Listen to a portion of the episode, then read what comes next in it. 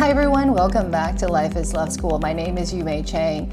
Today's topic is how to heal a broken heart. Specifically, I want to give you four tips to help you stay calm and strong after you've left a toxic relationship. So let's get to it. Point number one is be kind to yourself. The characteristic of a toxic relationship is that the abuse cycle has hot and cold components. So it starts up really, really nice where they're putting you as the center of the universe, they're catering to your every need. And then after a period of time, the tension starts to build up and then everything collapses. There's a huge conflict. Sometimes it escalates to physical violence. And after a while, if you keep staying in this relationship and this cycle rinse and repeats, what it does is it triggers your dopamine reward circuit. So the dopamine reward circuit is the same brain circuit that gets stimulated when you have a gambling addiction, a drug addiction, an alcohol addiction, etc. If you're thinking that, hey, breaking up is really difficult, think about dealing with a breakup and breaking an addiction at the same time. So there's no surprise that you feel so drained and so difficult. A lot of times my clients would tell me, hey, Yumei, what is wrong with me? This person abused me, abused my children, destroyed me financially, etc., but I still miss them. It's very normal how you feel. But just because you feel that way does not mean that you should heed your emotions. Sometimes emotions can mislead us. If emotions are always correct, we would not be in a toxic relationship or stay in it for that long in the first place. So, just to make a point of how difficult it is to break free from a toxic relationship, according to the Domestic Violence Prevention Center, it takes on average a victim 7 to 12 tries to successfully and permanently leave an abusive relationship. So it's very difficult. And after you leave, it will still take you about three to six months before you feel semi normal again. So be prepared for the hard fight ahead of you. You could give yourself a leg up by preparing what I call a first aid kit. So, in the first aid kit, I would list everything that you could do to take care of yourself during this time. It could be going for a walk, talking to your therapist, writing in your journal, listening to music everything that can make you happy and help bring your emotion back to calm. So write that list and put it on your phone or maybe print it out and put it on your fridge so that in a pinch you have easy access to it. Point number two is prevention is key. So, one of the reasons that people run back to their toxic ex is a phenomenon called euphoric recall. So, as I mentioned, if you're in an abusive cycle, it triggers your dopamine reward circuit. So, in a withdrawal, your dopamine level is going low. And the brain doesn't like it because dopamine makes you feel motivated, it gives you drive, it makes you feel good. So, if you're not in proximity with your ex, there's no more of that trauma bond, that you know, hot and cold cycle. You're no longer being stimulated and your brain is not secreting enough dopamine. So you feel bad. And when you feel bad, your brain would make you do things so that you can get back to that state where you could get dopamine. So then what it does neurologically is it will make you only remember the good times. So remember in an abuse cycle, it is good interlaced with bad, interlaced with good. So you will forget all the bad times and only remember the good times. And this is when victims actually run back to their abusive ex. So, when it comes to euphoric recall, prevention is key. Because you know euphoric recall is coming, you might as well vaccinate yourself. And by that, I mean writing down every single reason why you had to leave this relationship. So, the time she gaslit you or the time that he hit you, write that down. The time that she stole from you, the time that, you know, he controlled your access to your friends, etc. Write that down. Whatever it is, write it down and then read it as often as you can.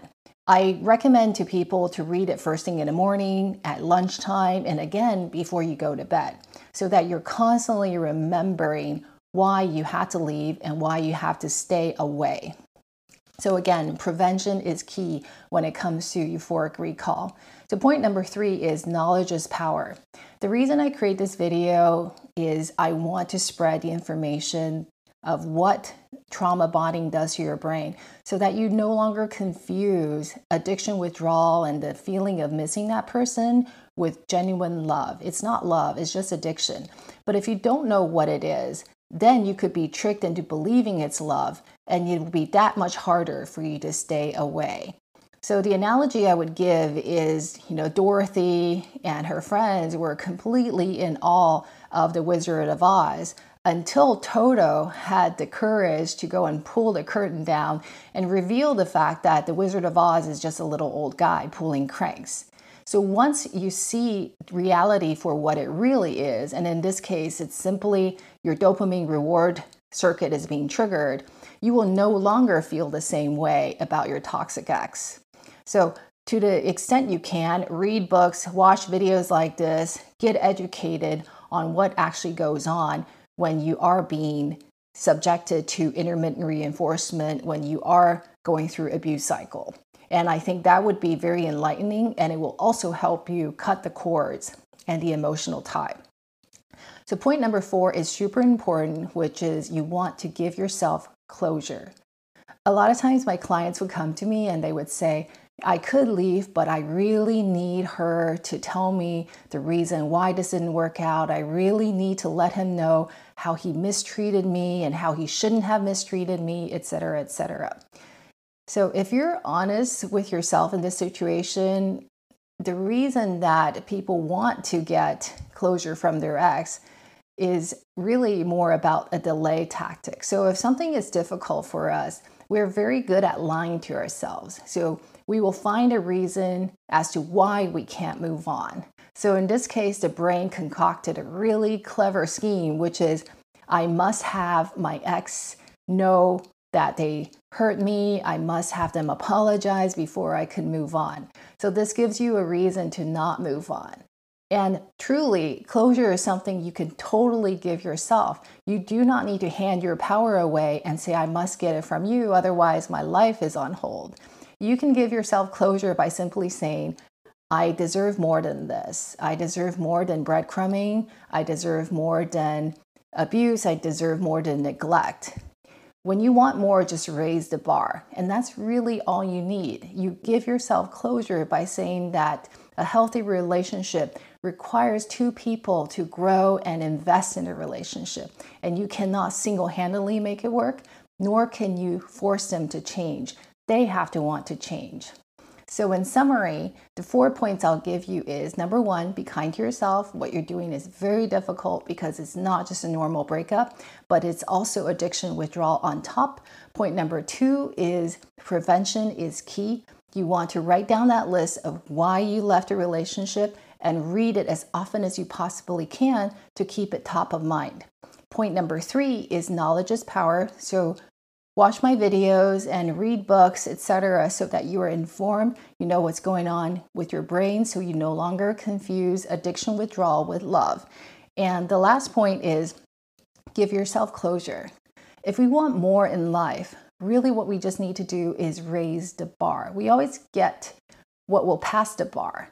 If you're willing to say, hey, I love myself so much that I want more in life, you will get more and make sure that you build a happy and healthy life for yourself so that you are fully content being by yourself. And when you feel that way, you will exude a lot of confidence, and confidence is attractive. You want to get to a point where you're happy to say, I would rather be by myself, be happily single, than be in this situation. When you are there, you will be successfully able to leave. So I hope you find this episode helpful. If you want to get notified of upcoming episodes, make sure you sign up and subscribe. I'll also put in the show notes relevant videos on this topic, including more information on how to break the trauma bond. I want you to know that you're not alone in the struggle. I've been there before, and so have many people that have been in a toxic relationship, and you can absolutely do it. If on your journey out you stumble, you fail, you you know, get some bumps and bruises, don't worry about it. It's very normal. Just pick yourself back up because every time you try again, you give your heart a chance to catch up with what your mind already knows, which is this person is no good for you. So until next time, I hope you have a wonderful week.